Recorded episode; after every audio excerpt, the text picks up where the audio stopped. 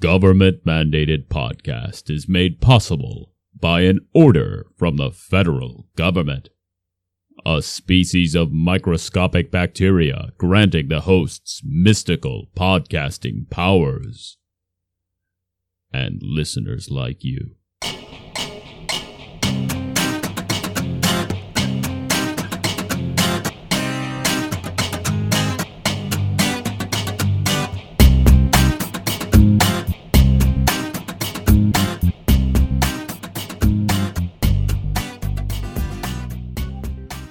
Episode 20, you're usually the one who's singing. Now I'm the one who's singing with really good word fitting. So it sounds totally natural. It sounds really good. Yeah, that's how I sing generally. I really thought this song through before I started singing. Okay, unless it's a song that I already know. If it's a real song. But I think my song's through. But we have made it. We've made it to 20. We're so old. It's been a long, hard road. Mm-hmm. But definitely. Did you ever think when you were a little girl growing up in Payton City that you would make it to episode 20 of your very own podcast? Oh, I certainly didn't because, you know, podcasts didn't exist back then. You didn't have that kind of prescience as a child? No. I don't know what I thought I'd do. Well, that's where you and I differ. I was the town bone scryer. It's kind of like the town crier, but a little different. I know that you mean like knuckle bones, like with little intricate carvings on them that foretell the future, or perhaps that have been cracked in a fire in a weird way. But bone scrying sounds awfully penis-driven. Raeann, I was a child. Oh, fair. That's gross. You're wrong. You're not wrong. Anyway, so I was blowing all these dudes. Anyway. Now it's my turn to be offended. Yep, fair. But as of the day of this recording, on this momentous episode, it actually falls on National Dog Day. Oh, how sweet. So that's pretty great. How are you celebrating National Dog Day? I'm snuggling our dog. Yes. After this podcast is over. Can't snuggle her now because she'd mess with the mic. She'd hit it with her face like a jerk. Or she'd just take over with her smooth, dulcet tones. She'd just be over there going, because that's how she sounds. Yep. That's what the people want to hear. That's why I don't let her get on mic. You shouldn't let me get on mic either, evidently. Oh, yeah. Well, speaking of, if Raeann, I know, is there something you wanted to address right out the gate? Yes, I want to address, I may be kind of off on this episode. I am very tired. The reason for this is I have a massive ear infection, and it's not, I've taken a lot of painkillers, so right now, not hurting so bad, but I am tired, and I probably sound weird, and I apologize. Yep. You rubbed all the Bengay on your ear canal, and now you're fine. I wish it were that simple. No, I've got cotton balls in both ears while we are recording, so I'm very concerned that I'm going to sound super weird and super nasally. Hopefully I'm not, but if I am, I'm very sorry. Well, you can't sound any more nasally than your co-host, so I'm typically pretty nasally, is what I'm saying. I don't agree with you. Okay. Well, agree to disagree. But I did a little bit of celebrating for National Dog Day today as well. Please tell me how. I, in loving tribute of our dear sweet dog, ZZ, I went and I broke the vacuum cleaner. Are you serious? Yeah, it's broken. Is the vacuum cleaner really broken? This vacuum cleaner that's sitting right over here, yeah, it's broken. It doesn't work anymore. What happened? Well, here's the thing. I was going to just bribe the vacuum. I was just going to say, hey, vacuum, why don't you leave town for a few days? Slide a briefcase full of, like, dust bunnies across the table to it. It wasn't having it. It wasn't leaving town. So I, of course, had to, you know, crack some knuckles and break some legs and scry some bones. Yep. That's why they call me Bone Scryer. They call me Richard Scryer. But I'm Ching. Yep. I was just vacuuming the other day. Just and it just exploded? No, and it just started smelling weird, like in a burny sort of way. Ah, you know, that's a familiar thing for me. I can't tell you how many vacuum cleaners that my mom bought that I subsequently broke. Because you were feeling the burn. No, I would just be tasked with sweeping, and I didn't want to do it, so I wouldn't pick up before sweeping. So there'd be a lot of, like, you know, vacuum-breaking items on the floor, because I was a child. Anyway. You vacuumed a floor made of pennies? Probably. That's probably what happened. You vacuumed the inside of Scrooge McDuck's vault? Yeah, I think I did. Mom would tell you I probably broke, like, 20 vacuums. I don't think it's that big, but I think Mom would tell you I broke 20. Yeah, I think you need to lowball a little more. I think it's more like 15. Yeah. I mean, I'm just saying, I've seen you vacuum. You're a dangerous vacuumer. You're saying you've got quite a low opinion of my vacuuming skills. Is this why you generally clean the floors? Yes, exactly so. It's just you're so reckless, Nail. You play by your own set of rules. Oh, man, but we just found out some like real serious shit in the podcast here. Marriage, am I right? Well, I mean, you get the job done, you get results, but... Oh, man. I just don't care for your cowboy vacuuming attitude. Cowboy vacuuming. I've seen your future. I've scried the bones. That's true. You are a bone scryer. But, so we'll have to go out and invest in a new vacuum dog hair removal cleaner. Device. Yeah, a new dog stink picker-upper. Yeah. So, what are you thinking? Like, Dirt Devil? Again, that's the only way, I think, to really clean a home is to make a pact with the Dirt Devil. Yeah, that's easily my favorite brand of vacuum. It would be. You would want the Devil brand vacuum. Like, it's amazing that a brand called Dirt Devil got over. Yeah. Nobody was like, ooh, no, I'm scared of the devil. I don't want him to clean my home. He leaves my home smelling like brimstone, like he's been cleaning with Hail Satan wipes or something. That's right. That's how he does it. The Hail Satan brand vacuum. But I'll tell you what I won't buy, though. I don't think I'm going to put down the money for the jet engine Dyson vacuum. That's a shame. I bet it sucks real good. Mostly because I'm scared of what you do with that kind of power, Raeann. Do you know what I want? What's that? I want a Roomba. Oh, okay. Because I want to live on the Death Star. You want a little mouse droid to just drive around? Yeah, he's just, you know, you're doing your thing, your robot's doing its thing, and that thing is picking up your floor. So you're saying you want a slave? It's a robot, so it's not sentient. Especially not in 2016. In the future, we'll talk. But right now, those are dumb little robots. Okay, so we'll go out and we'll get a Robotnik for you. I would buy one if they weren't so goddamn expensive. I would already own one. Honestly, I haven't priced them. Are they any more expensive than those crazy Dysons? Than those crazy Dysons? I don't know. They're like $300. Yeah. I don't want to spend that kind of scratch on a vacuum. Because Dyson's, yeah, easily a couple hundo. But, who says scratch? Why did I just say I don't want to spend that kind of scratch. It's because you just came in from the corner where you were wheeling and dealing. That must be it. Also, you're from the 1970s. That seems legit. If any one of us looks like we came out of the 1970s, it's definitely me. Cool chops, man. That's a callback. Yeah, that's what we in the biz call a callback. I think it's going to be a really great National Dog Day then, because ZZ will not have to worry about her most hated enemy. That's true. I'm sure she broke the vacuum while you weren't looking. You think? Yeah, she put the penny right underneath, so when you turned it on, you couldn't even see it, but it just went right in there. And she looked up, looked at the vacuum square in its vacuum eyes, and made a throat cut motion with her little paw.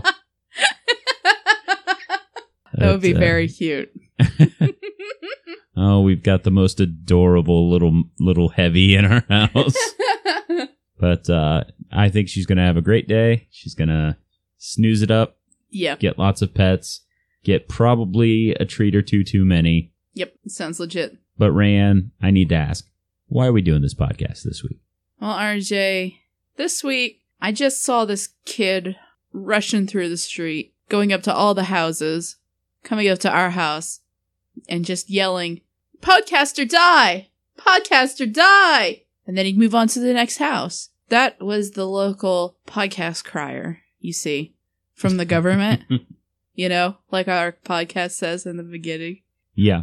I should probably apologize to the listeners who thought we were going to keep doing that bit every single week. But that was the original intent. Yes, we are a podcast being made because the government is going to jail or worse if we don't continue to do so.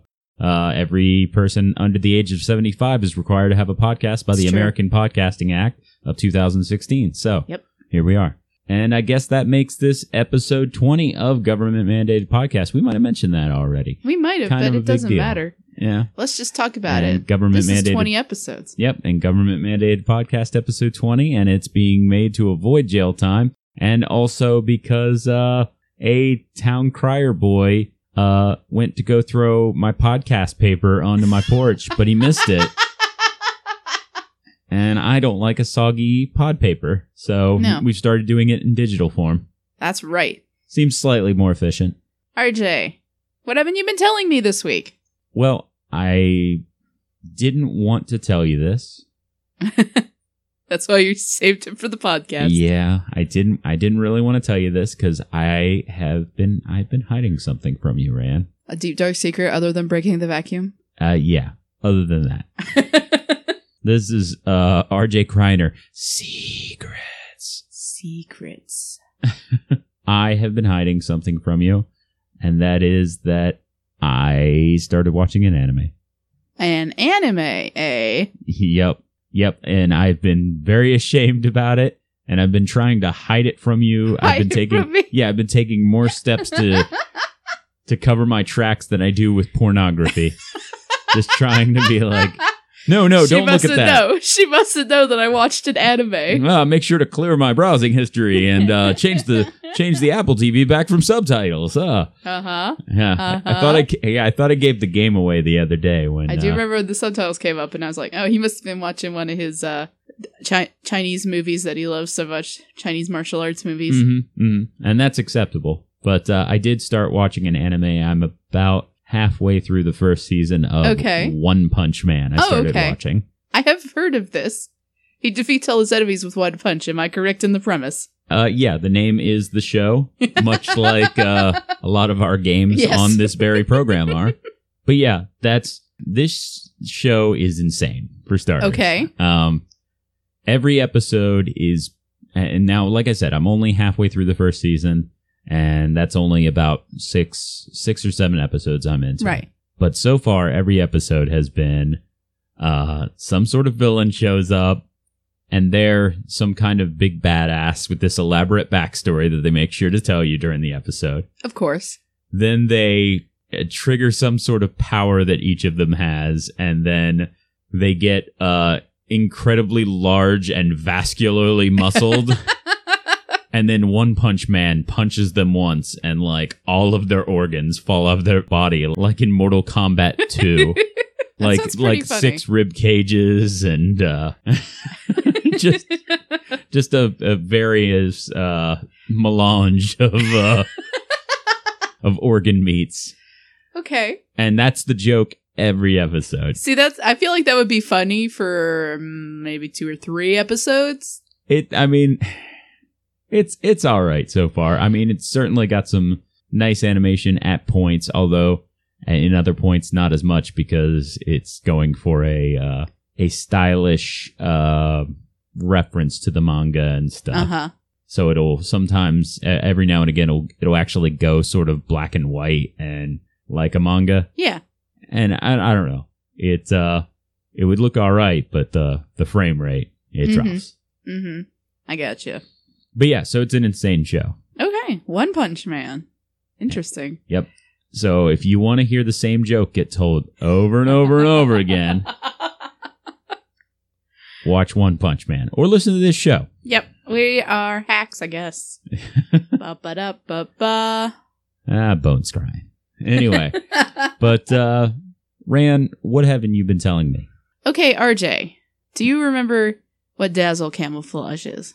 Yeah, it's sort of like when they would paint boats a certain way during, I think, what, World War II to make it difficult to tell which part of the boat was where. Yeah. When people would try to target them. The idea was you'd draw a lot of lines on it, black and white stuff, weird shapes, geometric patterns in order to break up the outline of the boat so that if you were looking out, you would have a hard time distinguishing what exactly the fuck that was out there on the sea. Right. Let me tell you about dazzle camouflage makeup. Please have a look at my iPad. Oh, ladies, what you doing? What are you doing with that camouflage makeup? This is designed to fool facial recognition software. Oh, I'm sorry. There's a dude there, too. I'm sorry. The point is to have so many things going on your face that facial recognition software can't pick up what is a human face feature or put it in the wrong spot. Oh, man. They're not even going to be able to zoom and enhance. Not with any of these things. RJ, I think it would be good if you described some of these great looks. Oh, okay. Well, the first one here at the top, we've got a lady with short blonde hair, but she's also got big black bangs on the front of her head that look like they're stapled on. And then half of those bangs are even longer, and they're blue-tipped after they reach a certain point. Beyond that, she's got... in the NFL, they used to do a sort of like... What was it, like a black sunscreen under each cheek? Yeah, I think it was glare reducing. Yeah, like a glare reduction stuff. But yeah, she's got that under one eye at a sort of jaunty angle. That's the fuck with the computers, man. They can't tell what's going on. Yeah, that's pretty great. And I'm going to give a shout out actually to the fourth one we've got here. We've got here a lady who looks like she could just as easily be trying to cosplay as somebody from Steven Universe. Like, she looks like she could be Pearl's sister, perhaps. She's got, like, half a butterfly on each cheek. Yeah. And these sort of choppy uneven bangs. Uneven bangs, yeah. Yes. You gotta get that choppy look that really fucks with the computer. They don't like it when things aren't symmetrical. Oh, man, they're gonna love me. My favorite is the dude that's got some, like, weird punk spikes going into his weird punk spikes made of hair going down over his face, like some sort of misfits shit. And then he's got some little brown, like, pixelation marks, like he's marked pixelation on his face. Yes, if each member of the Misfits also had a backgammon board on the side of their face. That's about what this guy looks like. So anyway, I found out about this week, and I almost texted you some of these pictures, and I was like, you know what? Save it for the podcast. Well, what I want to know is what world do they live in where they need to fool facial recognition software? Well, maybe they're criminals. Yeah. Maybe they are... They look awfully hipster for criminals. You don't want to make it too obvious that you're trying to fool facial recognition software. You do want to be obvious, but not that you're trying to fool facial recognition software. You just want to look like maybe you're in a J-Rock band. Fair. You might want to have your, like, terror cell meeting at, like, at the farmer's market this week. I mean, maybe these are people who are just very interested in protecting their own privacy, RJ. Oh, fair. They also live in the same world as Jason Bourne. From what I understand, this stuff is theoretical only. Oh, really? They haven't nobody's actually going out in the world in these looks. They haven't put this through rigorous testing. Not to my knowledge, but to be fair, I didn't really look. It's almost like they didn't even care, and they just had people wear wacky things because they thought it would get hits. Maybe so. Oh, I can't believe that. I just don't know who to trust anymore. It's like the entire internet is based solely on whatever they can get eyes on. Uh-huh. Huh. And by the way, you all should keep listening to our podcast and visit our website. Get ears on this podcast. Oh, yeah. Well, that is amazing. I have not seen ridiculous shit like that for a while. Yeah, that's some next level ridiculousness. But I think we're going to go ahead and take a quick commercial break. And when we come back, I think you've got a game for us to play. Yes.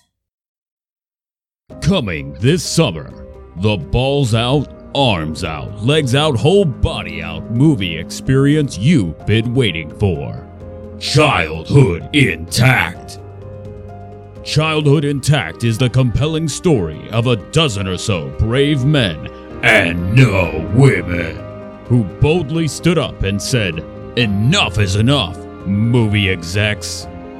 Their stand against media, which played to a wide audience, becomes the stuff of legend after they put it all on the line by making hateful anonymous messages to celebrities whose greatest crime was being in a movie our heroes didn't personally dream of.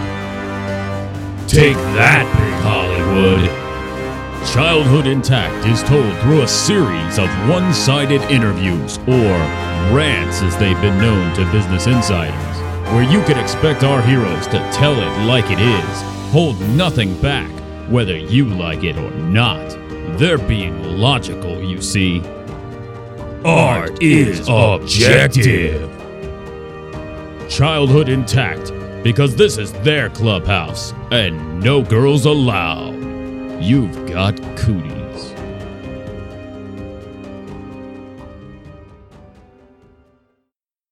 Hey, listeners, welcome back from that commercial break. It's time to play a game. RJ, do you know what game we're playing this week? I'm going to say that it's Know Your Google. That's your game. Oh. This is my game. I'm so self-obsessed. I live in the modern age. No. What game are we playing, Raeann? Is this the real life, or is this just fantasy? Well, you were sick. That was beautiful. I think it sounded like garbage, but that's through two cotton balls, so we'll see. When I listen to the playback on Monday, we'll see. Okay, well, in case the listeners haven't heard an episode with this game, how's it played? Okay, what I'm going to do is tell RJ the name of a thing. He's going to decide whether this is a thing from real life history or if it's a thing from a fantasy novel or maybe a sci-fi novel. Okay, and I will be very good at this game because I am the Kwisatz Haderach. Mm-hmm. And I got this here comes Jabbar, and I'm just going to... I'm just gonna jab you just a little bit if I get. This is why I stay away from Dune in here. Yeah, if I get something wrong, I'll just give you a little jab. It's all good. It's funny you should bring up the Kwisatz Haderach because this time I have a bit of a theme. Oh yeah. Yeah, and my theme this time is religion.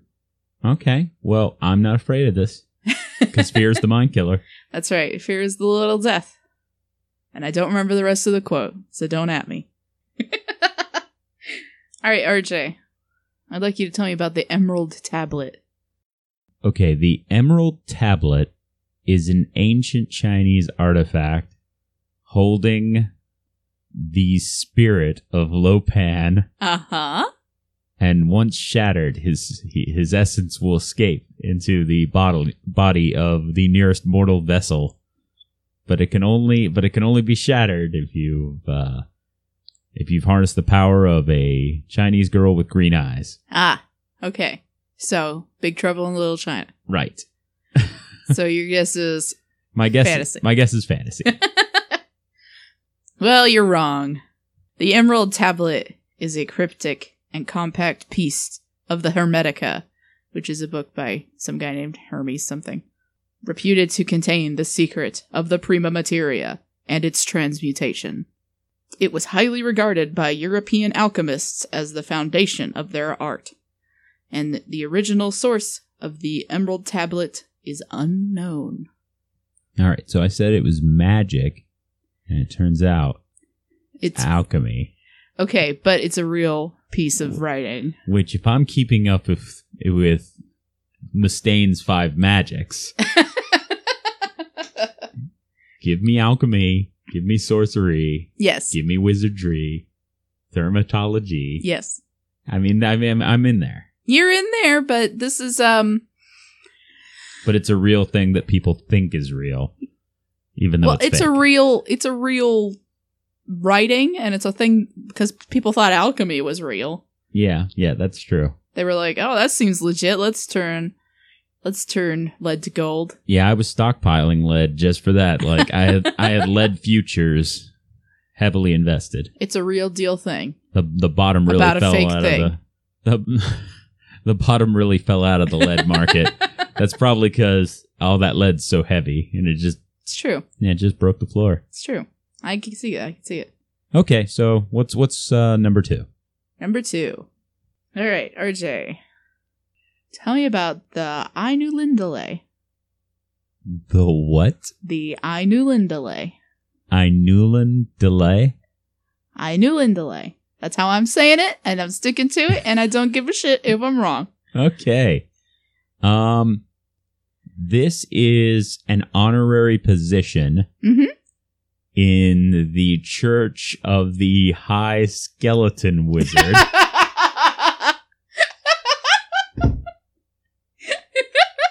In the popular Throne of Bones series. Throne of Bones. In which the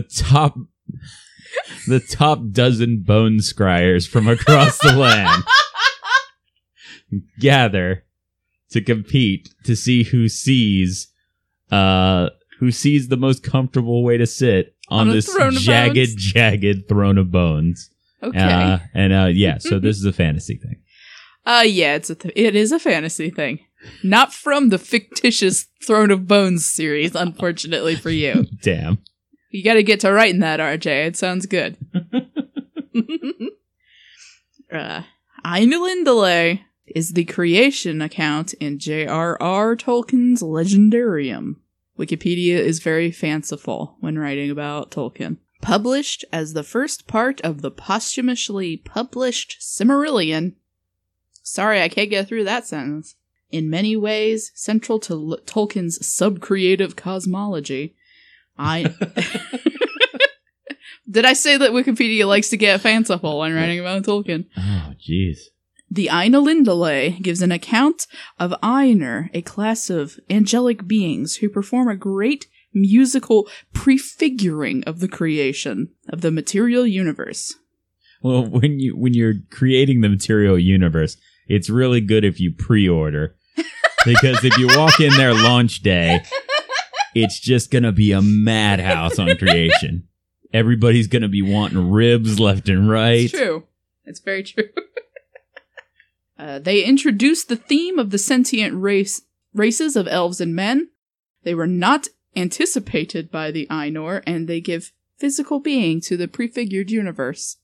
Some of the Ainur decide to enter the physical world and prepare for their arrival by becoming Valar. That made perfect sense, right? Sure. That wasn't a bunch of nonsense made-up words. Throne of Bones. Look for it, 2018, okay? Yeah, Throne of Bones. Throne of Bones. It's so great. You're gonna want a bone from the throne. Property of Horsehead Publishing. Oh, man. Okay, so what's the next one, Ran? Tell me about Inanna. Inanna. Mm-hmm. Inanna is... Oh, geez. I can't think of a way to guess at this that doesn't come off slightly racist. Okay. So I'm going to say that is a real life thing based in... I'm going to bite the bullet here and say that it's of Native American culture. Oh. And it's a real life thing, and it is a name for a sacred mountain range. That all sounds very plausible to me. Okay. But it's wrong. Damn. Except for the being real life part. It is real life. Okay. Well, great. Inanna is a Sumerian goddess who you might know better as her later name, Ishtar. Ah, okay. Okay. She is among the most important deities and the most important goddess in the Mesopotamian pantheon. She is primarily known as the goddess of sexual love, and is equally prominent, goddess of warfare. In her astral aspect, Inanna is the planet Venus, the morning and the evening star. Now, this could just be me here, but sex and warfare, not a great combo. Well, I guess at that time they were thinking of, I don't know, it makes enough sense. Replenish your troops by going home. Well, I mean, I guess that's one way to go about it. I'm thinking from a standpoint of hot blood, if you will. Oh, okay. Getting fired up about shit, if you will. Okay, that makes sense. You gotta get fired up to kill your enemy with a spear or whatever, and you gotta get fired up to go have sex with people. What if they're just conquering through their sexual arts? Well, I mean, maybe that's a way to conquer. You just go. I mean, that's how you get the. Have you heard of libido imperialism, Raeann? Isn't that what Dr. Wayne Stock would say about the Mongols who invaded China, that they eventually became Chinese because they took all those Chinese wives? That's fair. That's fair. I feel like that's a real thing. Yeah, they fucked their way into cultural prominence. Just like the Kennedys. Ooh! Oh, RJ went there. Take that, people who have a soft spot for the Kennedys. RJ went there. Oh, yeah. Yeah, the gloves are off. Family full of dead people. Ha ha. Oh, now it's getting sad. RJ, let's go. Yes, please. Let's move on. All right. Tell me about Fordism. Fordism. Okay. Well, Fordism, obviously, first thing that comes to mind is like the cult of Gerald Ford, who believes that if you just put yourself in proximity of power enough, Maybe something's going to happen and you'll eventually find yourself in power. So that's first thing that comes to my mind. So I'm going to go ahead and go along those lines and say that this is a real life thing. A real life thing. Oh, you're so wrong. It ain't real, dog. Ah, see? I almost went the other way just because it sounded like, Ford, that's a real-life person's name. It is. Yeah. In fact, this is from the Brave New World book. Have you read that one? I have not. Okay. They didn't make you read that in school? I know of the book. I haven't read the book. Okay. There's a lot of books I haven't read. Most books. Well, I wasn't sure. Sometimes schools make you read this one. Yeah, that's true. Brave New World. Fordism. The world state is built upon the principles of Henry Ford's assembly line, mass production, homogeneity, predictability, and the consumption of disposable consumer goods. While the world state lacks any supernatural-based religions, Ford himself is revered as the creator of their society, but not as a deity. So there you go. Yep. Now I know all about Fordism, so I can... become complacent and thus allow the government to rule me through that complacency. Oh yeah, that's what they're going for there. You're just a cog in the machine, man. Yep. You're letting the man do all your thinking for you, and you just yes sir, no sir. I'm a piece of the machine. I'll put a peg on a thing, and it'll just move down the line. That's right. I just had a long hard day of just pushing buttons at Spacely Sprockets. I'm making sprockets, but I'm also a sprocket. It's been a while since I've read Brave New World. I feel like I should give it a reread, because at the time I remember it being kind of like, whoa.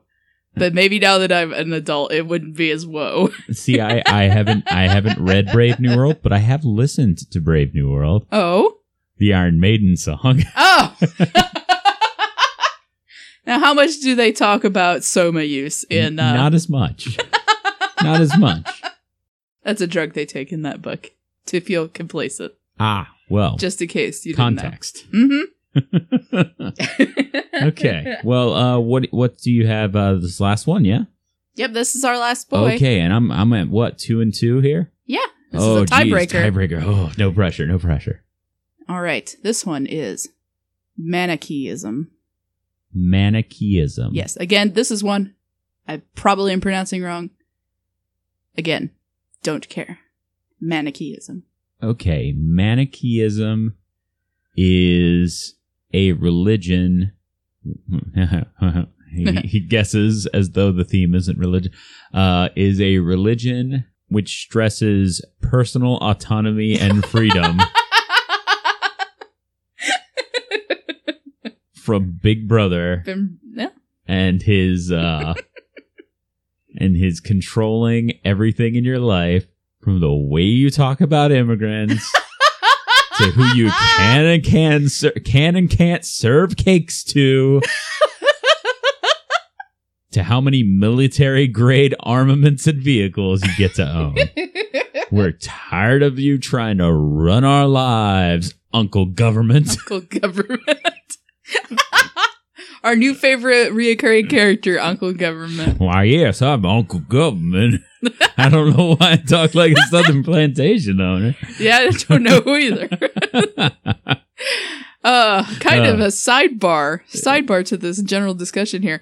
I did have someone tell me at work the other day that they were worried that soon you wouldn't be able to hide your money from the government in any way. The government would know all about all of your money. The government really cares about that 20 I got stashed in that old pair of jeans. Yeah, that's what I was thinking. I didn't say any of that to them, of course. But fair. Anyway. Okay, but Manichaeism. Yes. But this is a... Now, while this sounds like such a real-life thing that I'm describing... Uh-huh. It's a fantasy thing from book. From a book. Tell me what book. This book is written by a renowned forward thinker, Bill Watterson. Watterson. Wait. Is that a like investment firm?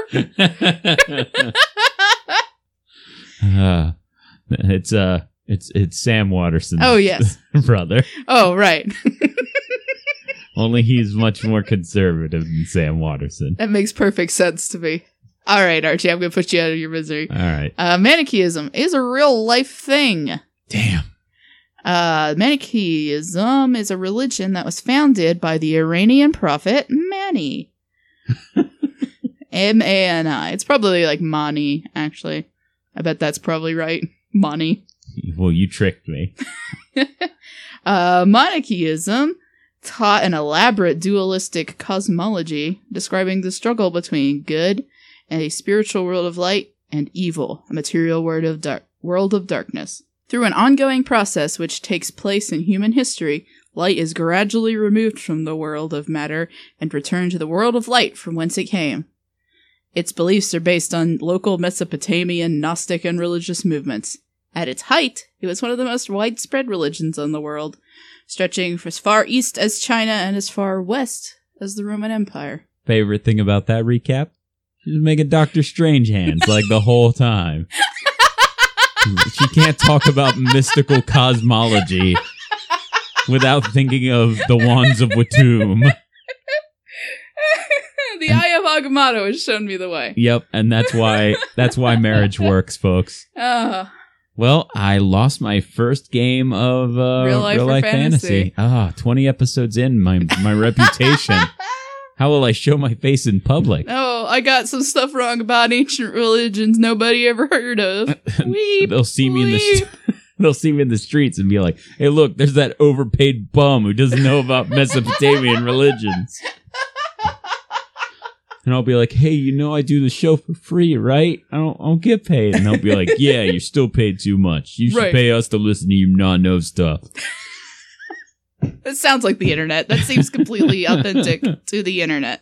RJ, on that note, I think we ought to take a little break and listen to some commercials. Oh, heck yeah, products.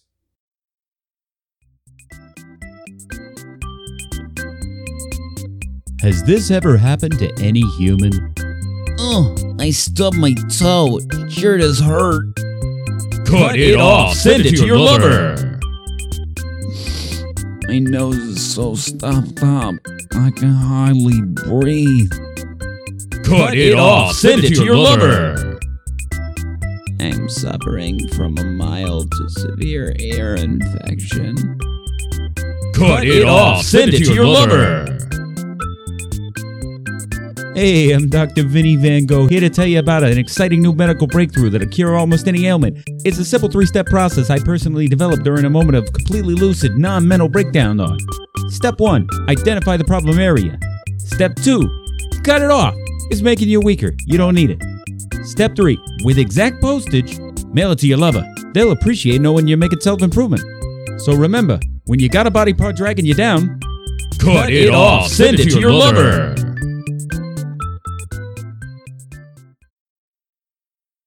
And we're back in town. Like the boys that you've heard so much about. Mm-hmm. Me and the boys are down at, what is it, Dino's? We're down at Dino's Bar and Grill. I bet that place is a shithole.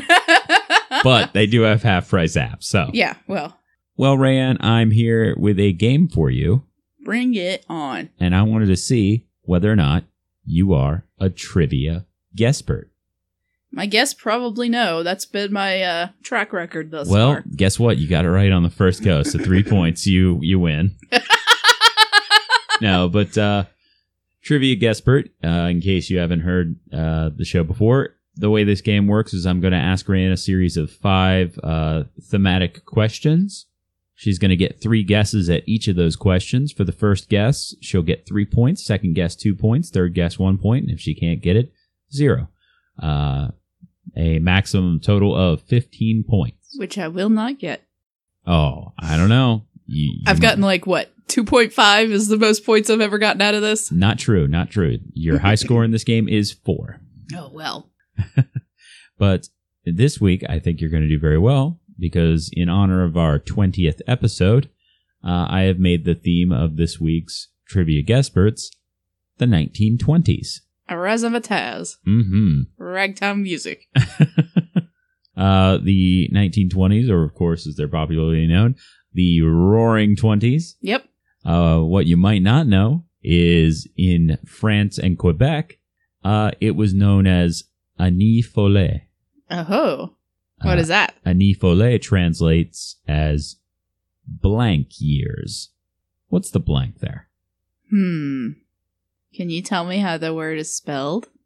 ANNEESFOLLES.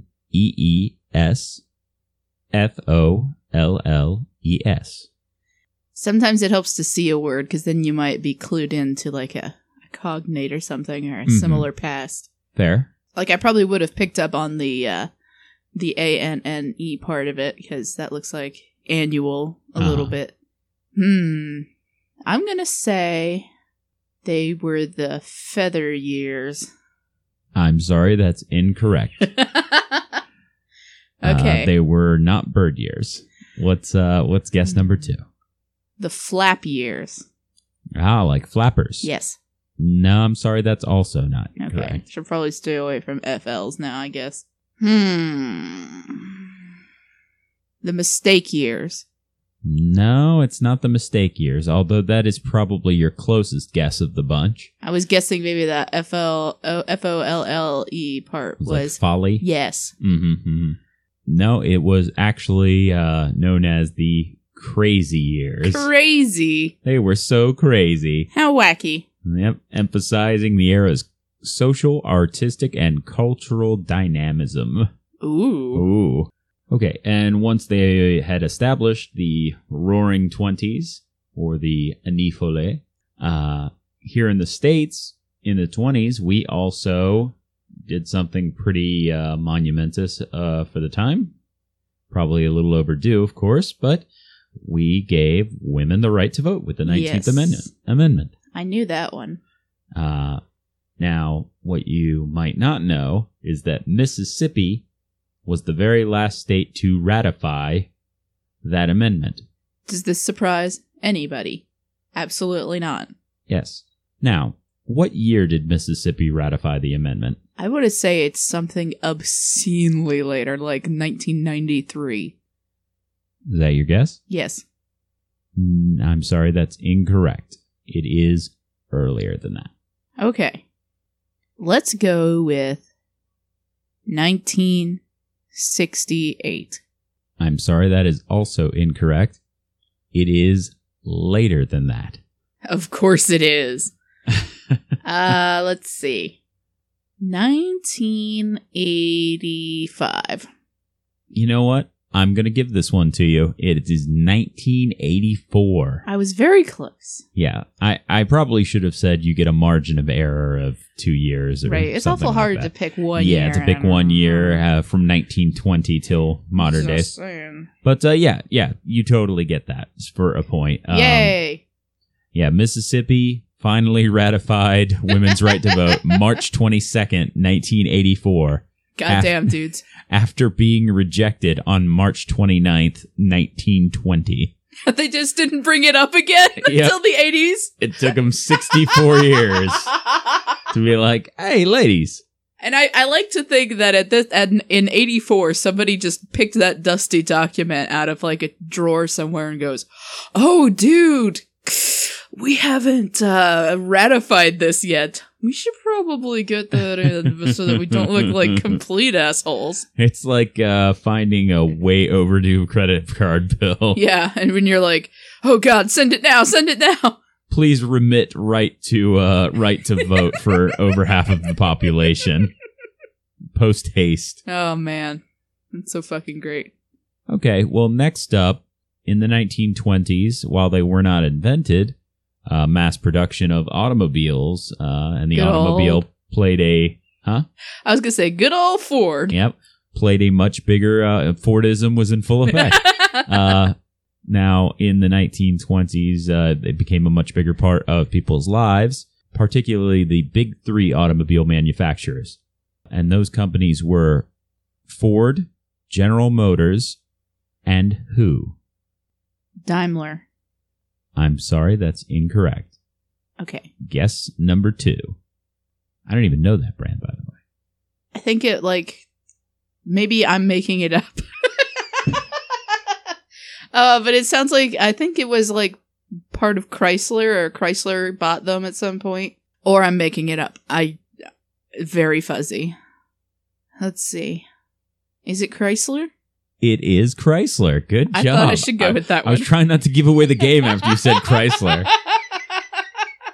Like, I was trying not to be old saucer eyes over here, but yeah, you were hitting it. See, Raeann, you know so much about cars. I guess I do. You can't get anything about cars by me. I know that four wheels go on the ground.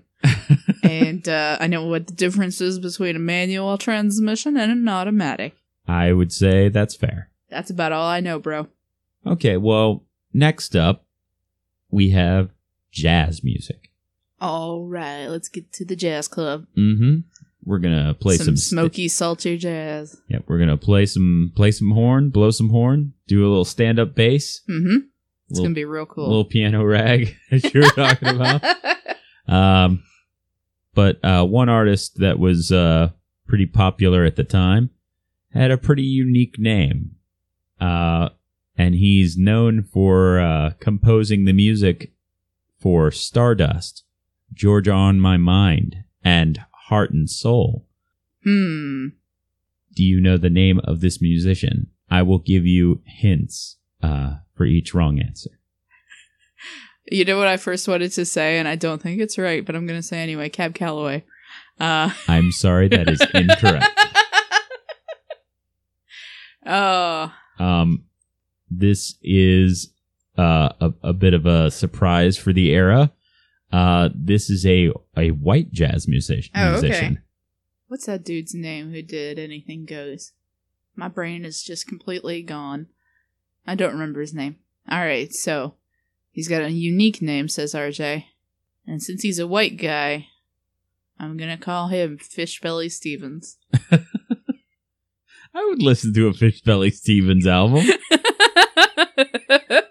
It's pretty strong on the front end, but by the end, he's just flopping around. Obviously, I don't know, but there was my guess. No, I'm sorry. That is surprisingly incorrect, but in the best possible way. All right, I will give you one last hint, and that is that this man shares his name with a popular sandwich. Oh, okay. Jeff Monte Cristo. No. Let's see. Popular sandwich.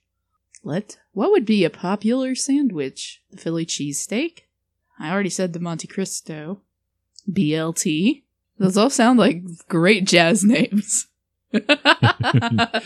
John BLT Williams. That's what they called him on the cast of the original Blue Ruin. Blue Harvest. There you go. Blue Ruin was an actual movie. Yes, that was a movie. Yep. It was a great movie, but moving on. Okay. I'm going to go with Philly cheesesteak Stevens. You're pretty close. You're surprisingly close. I'll give you half a point. Half a point. I'll give you half a point for knowing cheesesteak? For knowing which kind of sandwich it was. Oh, hell yeah. You were trying to pull Hoagie Carmichael. Hoagie. Yep. Howard Hoagland Hoagie Carmichael. Hoagland. Yep. Oh, man. Yeah, he wrote Heart and Soul at the piano song that every person knows. Yeah. So that's pretty crazy. Good for you, Hoagie.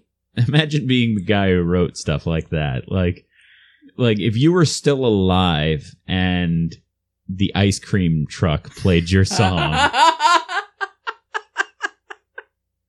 You that know? Would be ridiculous. That would be pretty crazy.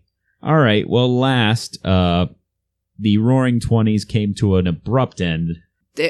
Gosh darn financial crisis. Yes. The Great Depression, which took effect in October 29th, 1929, known as Black Tuesday. Uh-huh. The worldwide gross domestic product fell pretty abruptly. Just to give you a quick gauge, the 2008 crash, the world GDP fell by 1%. In fact, less than 1%. Right, and it was still significant. And it was still pretty significant. How much did the world GDP fall during the Great Depression? Okay. Well, I think because it was so devastating in the 30s with the worldwide depression that's why it wasn't so bad in the most recent times, because we have a lot of, safeties, if you will. Mm-hmm. The markets aren't quite as chaotic, I say, as if I know anything. We've got a free safety and a strong safety and a safety belt and yes. a safety. We've even got a dance to go with it. Yes, there you go. I was waiting for you to get there. Okay. I'm a little slow. You got to give me time. How much did the world GDP fall? I'm going to say 4%. I'm sorry. That's incorrect. It is higher. Goddamn. All right. 10. I'm sorry. That is incorrect. It is higher still. Ouch. Okay. Let's say 20%. I'm sorry. That's incorrect. The world GDP actually fell by an estimated 15%. Wow. I almost guessed 15. Yes. So just imagine that. Imagine like 50% or 15% of the value of everything just gone. That's over the course of like 3 years. Oof. Fucking depressing. Yeah, this is a real feel-good podcast right now. RJ, you're bringing us down. Okay. Well, why don't we go ahead and... tally the score here. Let's see. You got a half point on Hoagie. Right. You got 2 points on Chrysler. And you got a point on guessing when women could vote. So that's 3.5 points. All right. Still haven't beaten my high score. Not yet. Oh, man. That's a tough game. But I think we should go ahead and take a quick commercial break. And we'll come back on a hopefully... slightly less Great Depression note. New in October 2018 from Horsehead Publishing comes Throne of Bones, the exciting first novel from promising author Daniel Youngman. Follow the expertly crafted tale of intrigues, alliances, and absolutely no nudity or violence. Daniel Youngman has dedicated his life to creating prose for everyone, with nothing that might make a reader feel uneasy. Here's a clip of him reading a sample at his latest book signing. Celesta had long suspected Ilum of treachery. Since his ambassadorial voyage to the House of Butterscotch had yielded only modest results. With this in mind, she drew back her hand, plunging it down again and again. The sharp tip became awash with life-giving liquid. so much so that she would have to shake off any excess. Her quill in hand, she would write Ilum the sternly worded letter he so richly deserved. In addition to being a multiple award-winning tweeter, Daniel Youngman is in top physical shape, so you can expect his novels to continue to find their way to bookstores for years to come. No heart conditions or other unforeseen medical issues. You will have the multi-book narrative concluded or your money back. Look for Throne of Bones in 2018, available at every bookstore that likes money, or even your supermarket checkout. Hey there, listener. Welcome to the end of the show, part of the show. Yep, it's that time again for us to head on down the old dusty pod trail. Yep. Get the fuck out of this hot-ass room. I wasn't even supposed to be here today. Now let's talk for a long time about the workers' rights on the rebuilding of the Death Star. Sounds good to me. RJ, what do you want to go out on this week? Well, I want to do what I always do, which is I want to thank every single listener who takes the time to download and listen to this show. We're in 20 episodes, and I mean I joked about it earlier in the show, but I honestly never thought we'd make it this far. No, I figured we'd get bored with this shit. I never really thought I'd make one, if I'm being honest, but it means the world to me that everybody keeps downloading and listening, and I didn't think anyone would listen to it either, so it's great when anybody listens or retweets the links or any of that stuff is great.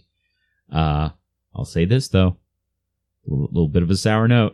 A little curmudgeonly Uncle RJ's out here on the porch screaming at you youngsters to get off his lawn. No, wait. Get on my lawn. My lawn being this podcast. Get on it. And then and go on over to iTunes and give us a rate and review. We've been at 7 ratings and only 4 reviews for about a month, at least a month now. So yeah. Pick it up, people. Get out there. Get on our lawn. We love you. Put your body on our lawn. Yes, by which lawn. I mean do that iTunes shit. That our lawn requires the miracle grow that is your reviews. We need your constant praise so we don't feel alone in this cold, cold world. Well, that's just, I'm so worried that the neighborhood association will judge me by my poorly maintained lawn, aka pod. So I need your help. Did you see their house? There's not nearly enough kids in their lawn. Do you reviews. See how not verdantly green their grass is? Did you see how it's not the most hyper-colored Viridian? What's wrong with them? Yeah. It's like they have jobs. But, motherfuckers. But yeah, and if you're not on iTunes, that's totally understandable. We are still also on Google Play and Stitcher, so you can head over to those sources and listen to us as well. But again, I'm giving you a bit of the hard time here. I'm giving you the business, listeners, but seriously, we just appreciate you, your ears. Yeah. But Raeann, what did you want to go out on this week? Well, RJ, first I'd like to say, yes, we appreciate your ears. Your beautiful, healthy, non-infected ears. Oh. Can I borrow them for just a minute? This week I'd like to tell all of you where you can get in contact with us. You can email us at govmanpod@gmail.com. You can follow the podcast on Facebook at facebook.com/GovmanPod. You can follow us on Twitter at GovmanPod. And you can follow me on Twitter at RAE_gun. Yes, and I am at UpscaleHobo. And if you're going to follow one of us, can I suggest RJ? He's funnier and tweets much more often. I disagree. If you don't want your feed crowded with pictures of dogs on National Dog Day, you should definitely follow Raeann. If you don't want your feed cluttered with dogs on National Dog Day, what's your fucking problem? You monster. Well, At least you won't have to worry about that pesky vacuum anymore. That's true, I guess. We're gonna have to buy a new one. Anyway, as you all go out into the world this week, as you pet all the dogs that you know, as you leave thoughtful reviews on your favorite podcast's iTunes webpage. Yes, as you find the biggest, most vascularly muscled man that you can and destroy his entire body with one punch. As you do that, I want you to remember one thing, and that is that Big Brother is watching. And he thinks you're boring.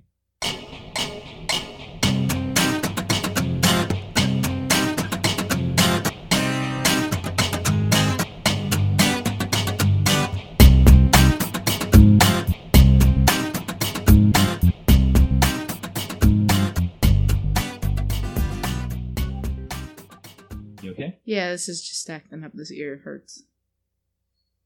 Hey, ear, you better get right.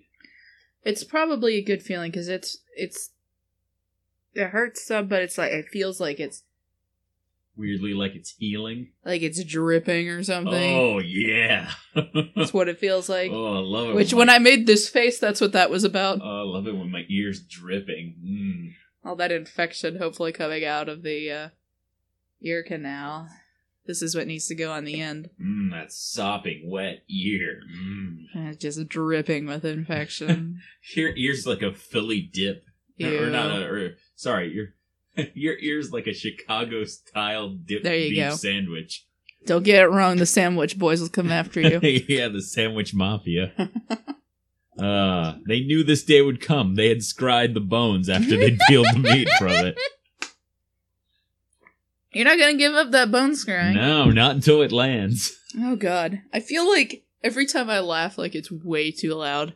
No. Your laugh's great. Okay, because in my head, it's like... Yeah. That's how loud it is. Your laugh is like... in your own head, your laugh is like that moment in Empire when Luke throws the grenade into the ad underneath. It's like... Yeah. Yeah, that's what I sound like in my own head.